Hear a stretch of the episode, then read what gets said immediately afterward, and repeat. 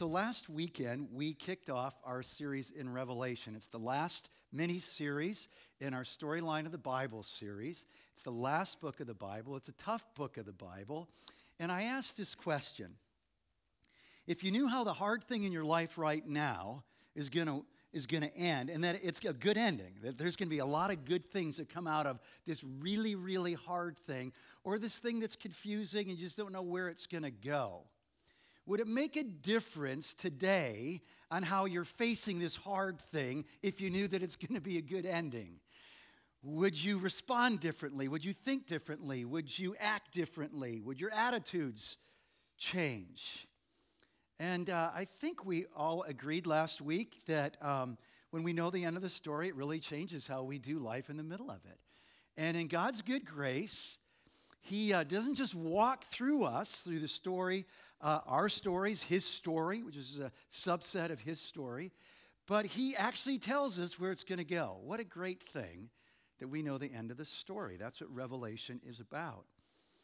And the premise here is that when God gives us insight in the end of the story, our stories included, is uh, we are better positioned to honor him today as we see who he is and trust him when it's hard, not giving up and not giving in when we're tempted to maybe compromise or just kind of accommodate and assimilate to culture.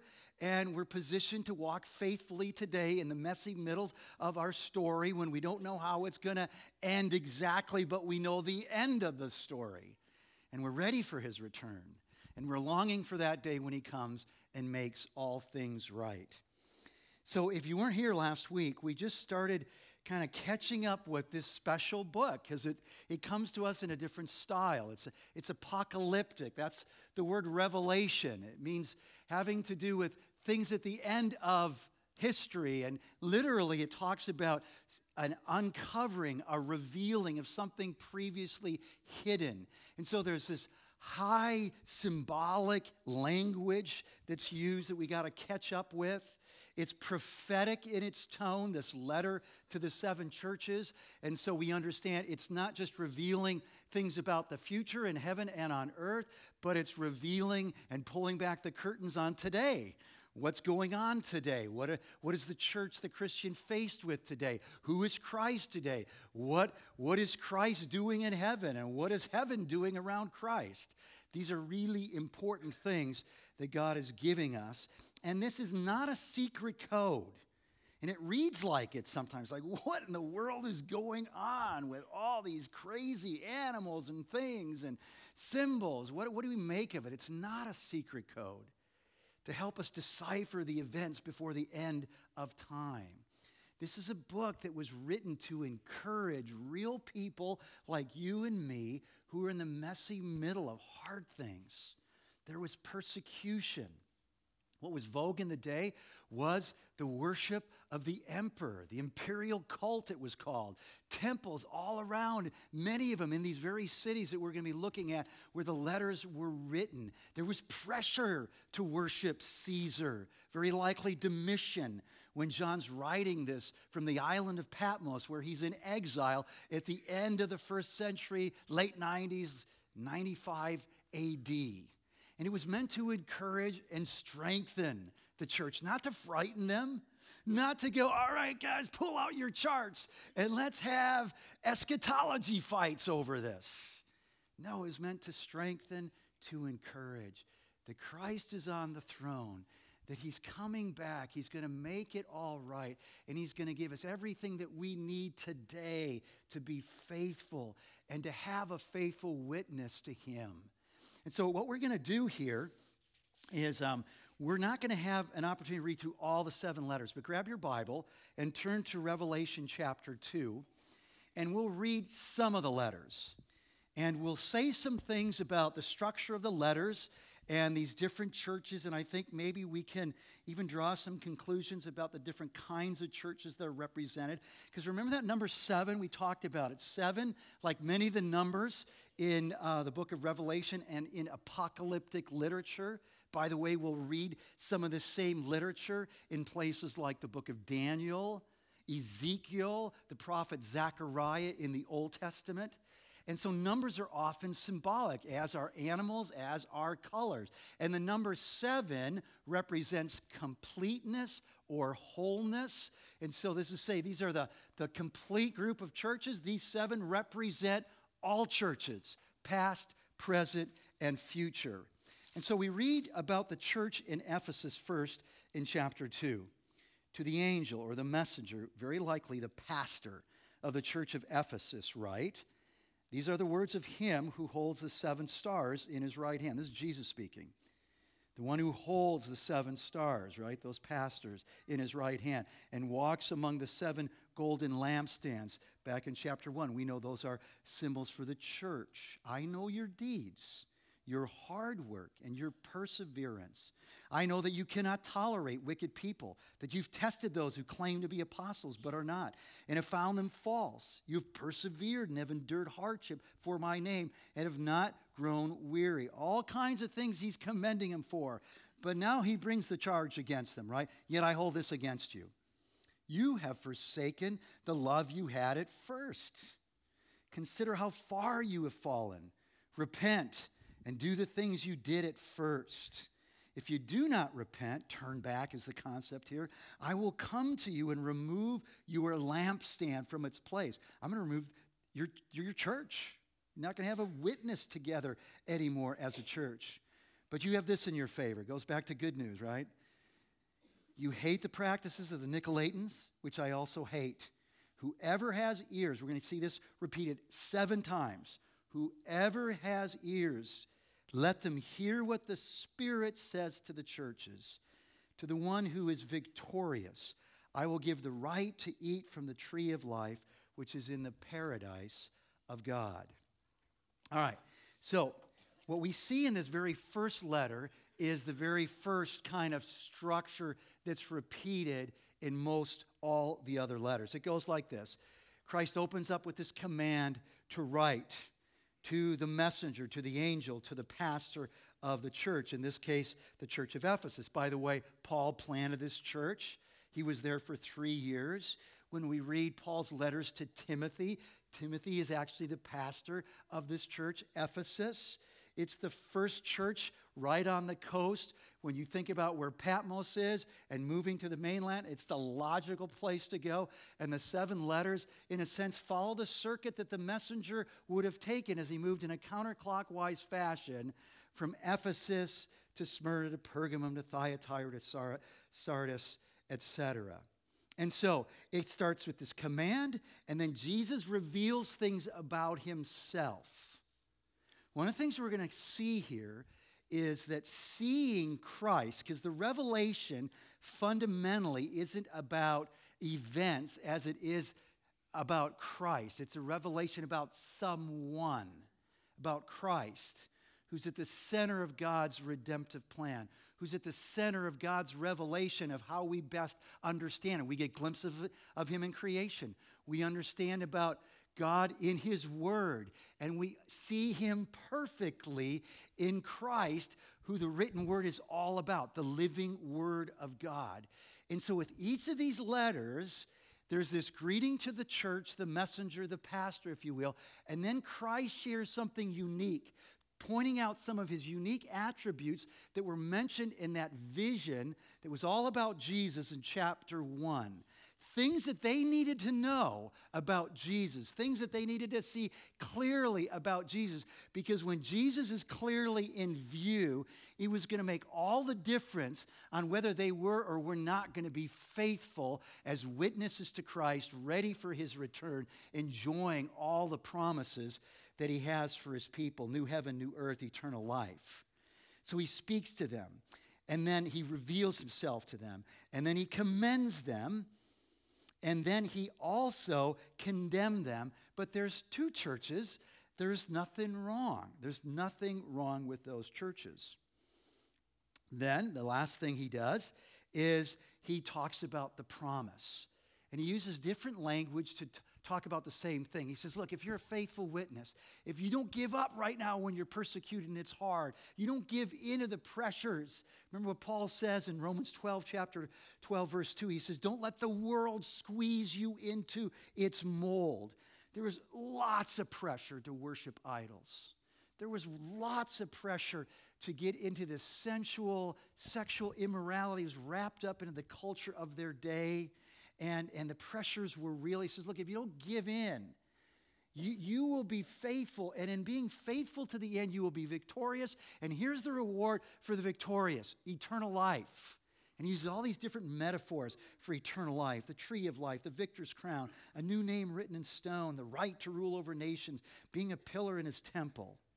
So that's this repeated pattern that we're going to see throughout the seven letters. Now, when you see these seven churches, I, I want us to understand the first one and the last one, one and seven, are very similar. Two and six are really similar. And then three, four, and five, we could cluster together. So you work your way from the outsides, one and seven, Ephesus and Laodicea. What we see in these churches are three kinds of spiritual conditions. So just thinking of a, of a medical analogy here. You've got The, the first and the last that are on life support. They're in hospice. They're in palliative care. They're at death's door spiritually. Then you've got uh, these churches, two and six, that are fit and trim and healthy. I mean, they're, they're ready. They're, they're in good shape, really healthy. And then you've got those middle churches that are in I C U. Critical care. They're, they're, they're in peril, and they better act quickly or, or their, their spiritual well-being will definitely be in jeopardy.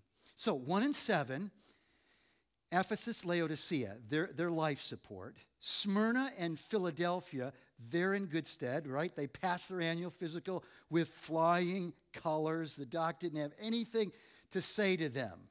They need to lose weight. They need to watch their diet. They're in good health, Jesus says. The others, though, uh, they're, they're in dire, dire place, critical care, I C U. Their lives are hanging in the balance. So let's look at these different groups, all right? This is what we're going to do. We're going to first look at uh, Ephesus and Laodicea, the, the two outsides one, one and seven. They're on life support. Now, here's what we know, is when we're getting descriptions of the churches, it's it's got that description because there's a lot of people that fit that description that are part of this church. And so the church has that description because the people in the church have that description, but not everybody. So there actually are faithful people in these churches, but the the, the majority is not healthy. It's not healthy. So he'll have some good things to say about Ephesus. We just read them. They're tough. They're tenacious in suffering. They're vigilant for truth. As for Laodicea, uh, they just they just threw up a big old goose egg. Jesus has nothing good to say about the church that he says, you're lukewarm and I'm going to spit you out of my mouth. Ephesus has this interesting mix. And it's an interesting mix that can happen today. A church that is vigilant for truth, passionate about the Bible, studies the Bible, defends truth, preaches truth, stands for truth. The problem is all their good orthodoxies, so they're thinking right, they, they're, they're, they're defenders of the truth, but they, they've lost their grip on love. Old translations, you've lost your first love. You've left your first love. Very likely a, a, a double understanding of their love for Christ that is always shown not just in their belief in the truth and obedience to the truth, but full obedience to the truth, which manifests in loving my brothers and sisters. So he doesn't say, go back and believe the things you, you once believed. He says, go back and do the things. Because you have fallen a great distance, and you need to go back to the beginning when you were marked, not with just a desire to hang on to truth, but a desire to live lives of love. Jesus spoke about this very thing to his disciples, right? In John thirteen, a new command I give you, love one another as I've loved you.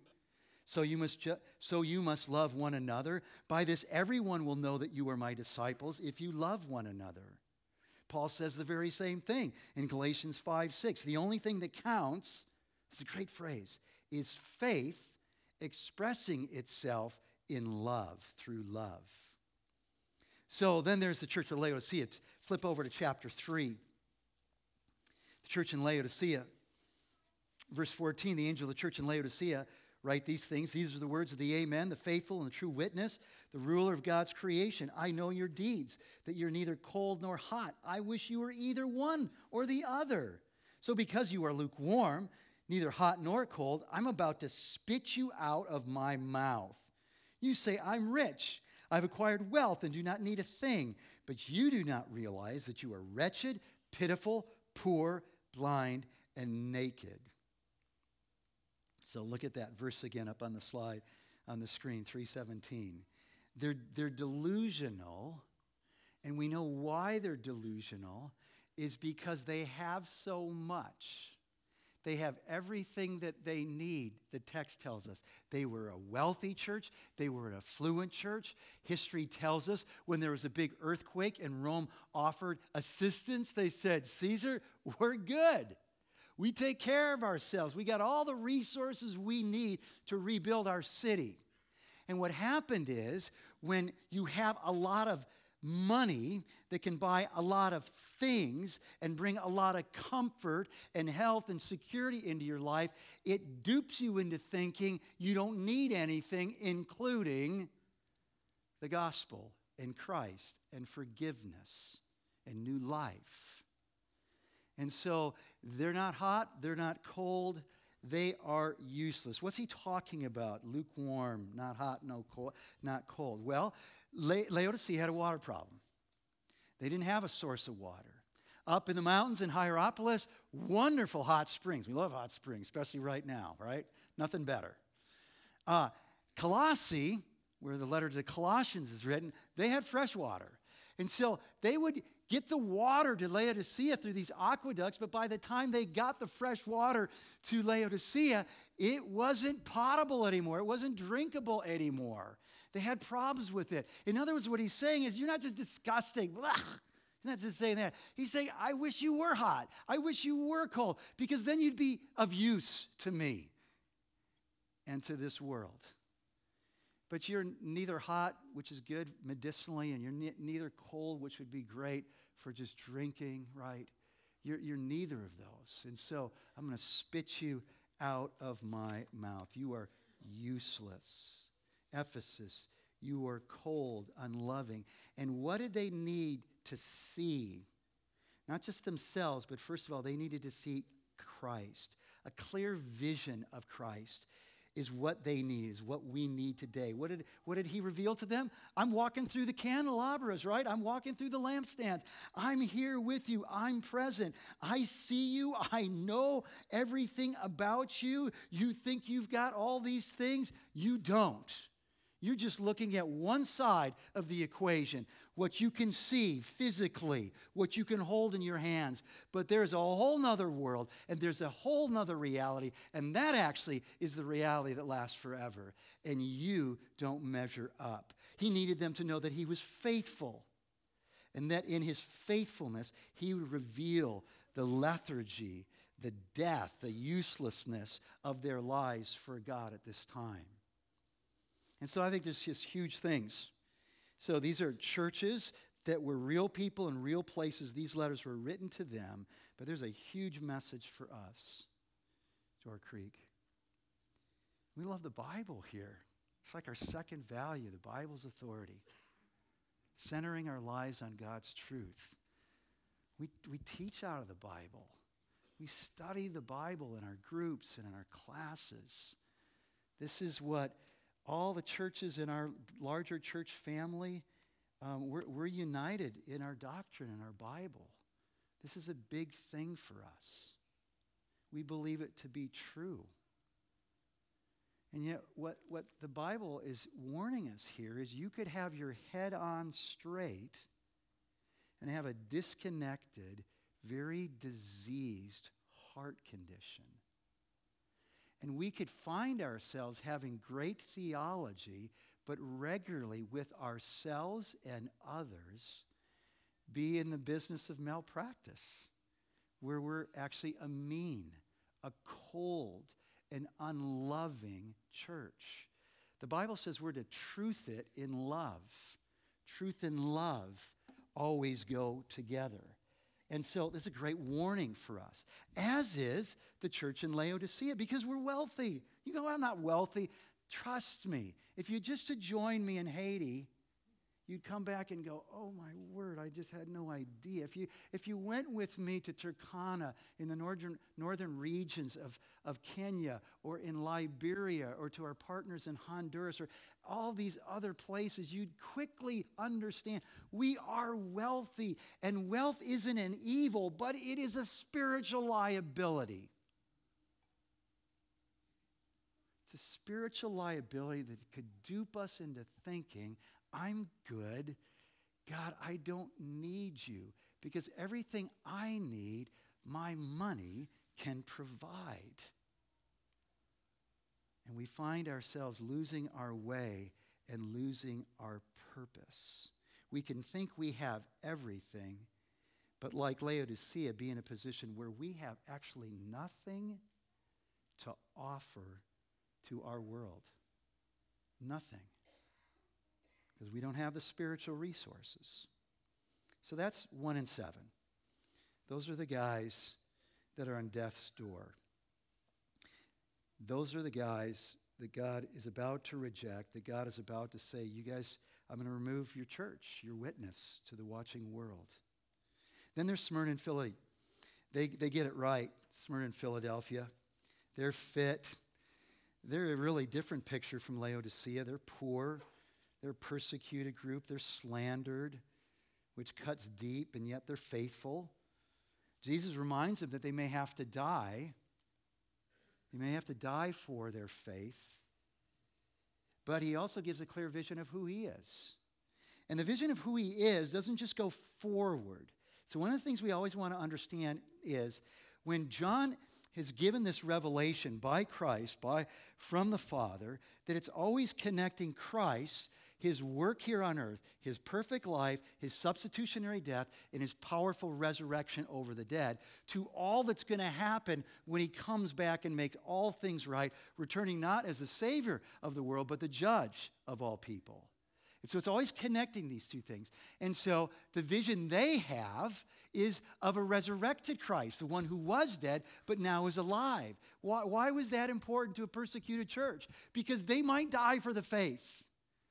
And when, when he's promising them that they will live forever and that the second death isn't going to take them out and touch them, and that he has opened the door to heaven and has the keys and the authority to the doors of heaven, that he's not just saying, hey, you can count on it because I'm saying it. He's saying you can count on it not just because I'm saying it, because I did it. I lived, I died, and I conquered death. I opened up the door through my death, and that's why you can have hope in eternal life, because of me, because of me. And they needed to hear that. Not only did they need to hear that, they needed to hear every one of the warnings. Because you know what? Just because they've been faithful is no guarantee that they will be faithful. They needed to hear. And that's why the, when, when, when the Spirit's saying, listen up, it says, whoever has ears to hear. He's talking about everybody who was going to receive those letters, and he's talking about everybody, us today, who's reading these letters. And so we are reminded again that faithful Christians can and will suffer. We need to have a theology for suffering. Some of us have grown up in churches where we don't have that. And that is not only short-sighted and a very discouraging way to navigate a, a, a life that's filled with it, but it's a complete misunderstanding of the gospel. And the good news is all about the sufferings of Christ and how he was victorious through sufferings, even to death. And that is for us as well. So we can expect suffering, but they weren't faithful because it was easy, and they weren't faithful because they were really strong. Everything about the church shows that they were weak, they were beaten down, they were poor, they were slandered. It wasn't easy wherever they went, anywhere they went, in their cities. Smyrna, Philadelphia. But the future promise, the clear vision of Christ, meant everything to their present faithfulness. Then there's the middle three, the critical care bunch: Pergamum, Thyatira, and Sardis. Good things to say. Pergamum is in the midst of tough times. They're staying true to Christ. Not everybody's renounced their faith. Many are standing strong for God. In Thyatira, they're commended for their love, their faith, their service, and perseverance, and how they're growing and doing even more than they did at first. In Sardis, there are some who haven't had their clothes soiled. It's, it's, this, it's this image of you're staying pure, you're staying faithful, you're not giving in to the pressures that were real in that city. But there were things that were definitely wrong. So go back to chapter two, verse twelve. Read about Pergamum. Pergamum and Thyatira have some of the same deals going on: idolatry that's mixed in with sexual immorality, any sex outside of marriage, as God has defined marriage, one man plus one woman for life. So here's what we read in two twelve. To the angel of the church in Pergamum write, these are the words of him who has the sharp double-edged sword. What he wanted them to see is Christ, the Word of God, this double-edged sword, this symbol for the powerful double-edged sword that penetrates not just minds, but our own hearts, this great offensive weapon that God has given us. He wants them to see his word, the sword, truth, because, man, truth is in jeopardy in these three places. I know where you live, where Satan has his throne. This is a dark city. There's a lot of demonic things going on. There's a lot of teachings of, of Satan that are going on. It's not of God. Yet you remain true to my name. You did not renounce your faith in me, not even in the days of Antipas, my faithful witness, who was put to death in your city, where Satan lives. Nevertheless, here it is, I have a few things against you.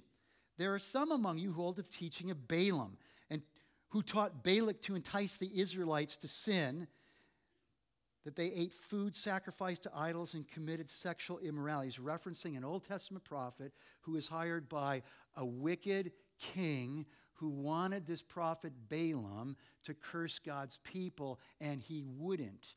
But this Balak, the king, had a lot of money, and Balaam wanted in on the money, and though he couldn't curse them, he at the end of the day said, look, I can't curse them, but I'll tell you, here's how you conquer these people. You send your beautiful women, and they, they mix together, they have sex together, and they worship your idols, and the whole thing falls apart. So he's talking about this sensuality around worship that's the same kind of a thing that the prophet Balaam suggested to King Balak. He's saying that's the same stuff going on. It was going on in Balaam's day, it was going on in Pergamum's day, and it's going on in our day. Likewise, he goes on to say, verse fifteen, you also have those who hold to the teaching of the Nicolaitans. Now, it's a second reference to the Nicolaitans. And nowhere in Scripture are we told exactly what's going on, but it's very likely, scholars believe, it's the same kind of thing where they take the freedom we have in Christ and abuse it to say, so we can do anything. And they start mixing in all this pagan worship and all this idolatry, and it's sensual, and sexual immorality is all part of this pagan cultic worship, the Nicolaitans. And he says, people are following down that path. So he says, repent. Otherwise, I'll soon come to you and will fight against them with the sword of my mouth. But then there's also not only what he says to Pergamum and Thyatira, but to Sardis. Look at chapter three. These are the words of him who holds the seven spirits of God and the seven stars. I know your deeds. You have a reputation of being alive. Under, underline that reputation. You have a rep of being alive. But let me tell you who you really are and where you're really at. You're dead. Wake up. You've fallen asleep. Strengthen what remains is about to die. For I found your deeds unfinished in the sight of my God. And so we've got these churches in critical care, Christians in critical care. In Sardis, they are just thinking they're good because, man, they've got a reputation. So maybe one time they really were good. They were healthy. They were vibrant. They held to truth, and they loved each other. They were engaged in the work of God and his mission. They were faithful witnesses. Their candlelight was shining bright, and they're resting on their past. Do you know how many churches are always living in the past of the glory days? That's not a good sign. It's not a good sign. It doesn't matter what our reputation was. It's where are we today? And they needed to know where they are today had very little to do with where they once were. Your daddy says, you're asleep. You're on death's door, asleep on the job, dead, apathetic, resting in your laurels, still reading the old clippings, which has nothing to do with who you are and where you are today. Past performance is not indicative of your present standing, not just for the financial instruments, right? For our spiritual lives. In Thyatira, they had tolerated with this false teacher, this prophetess, this woman who was like wicked Queen Jezebel, who again led God's people down this path of idolatry. The idol was Baal, and the worship was surrounded with sexual immorality. Super common. And then Pergamum, the same mix of idolatry and sexuality. So what did these churches need?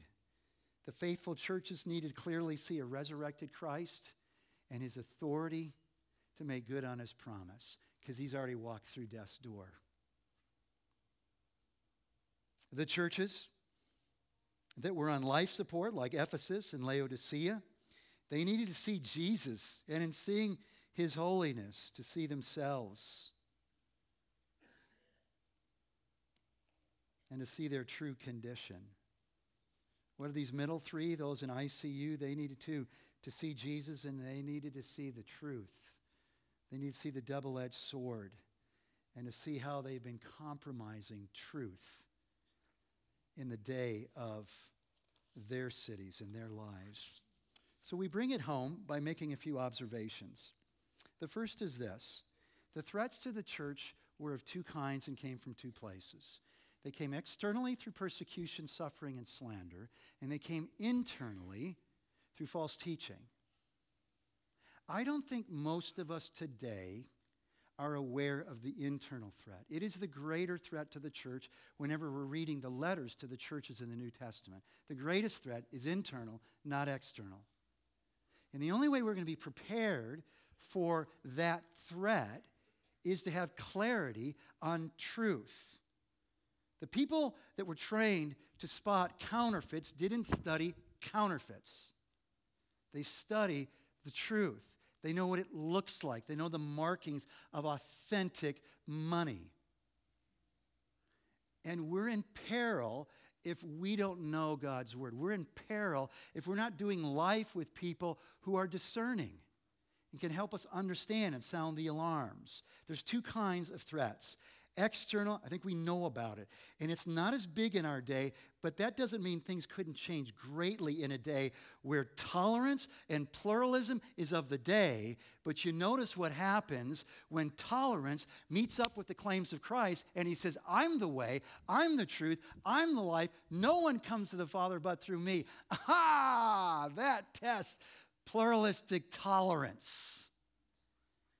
And we ought not be surprised if there's a coming day when we might suffer greatly. I'm not saying we're not suffering for Christ as we stand ethically for him, but in a corporate way that they were in that day, where they would be beaten and martyred for their faith. Not to say that's not happening in our world today, because it is.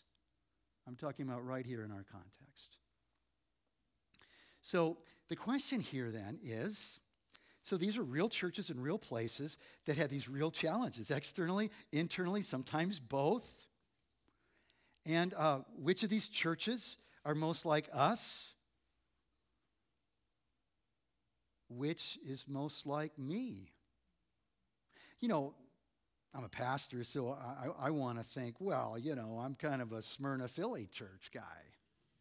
I'm all good. I just went in for the physical, and man,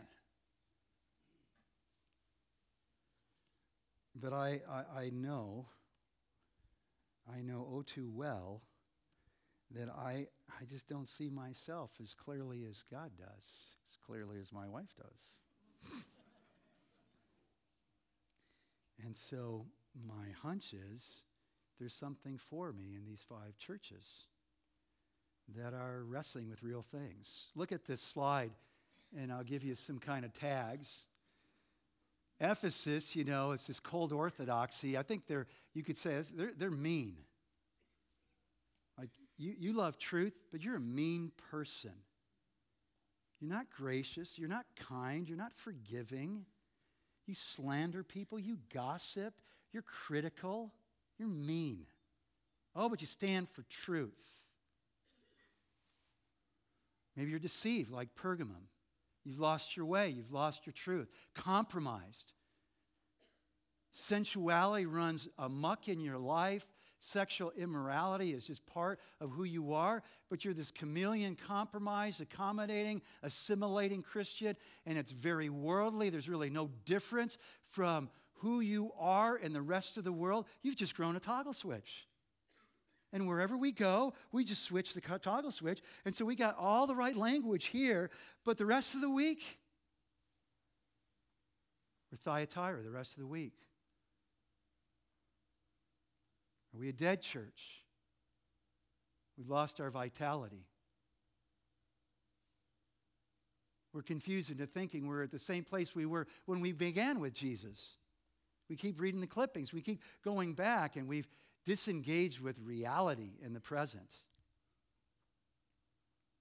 Or are we useless? We're just lukewarm. Who are we? And no matter who we are, the message is the same. Whoever has ears to hear, listen to the Spirit. And the Spirit is pointing us, and it's got the spotlight on Christ. We need to see Christ. This one who would even say to this Laodicean church that's despicable, nothing good to say. He, he says to the Laodicean churches, you see it up here on the screen, verses nineteen and twenty of chapter three. Those whom I love, I rebuke and discipline. I'm coming at you with hard words because I love you. Because the opposite of love is not hatred. It's indifference. God is not indifferent to any of us, and not to his church that's lost its usefulness, that he's ready to spit out. He says, I'm doing this. I'm saying this because I love you.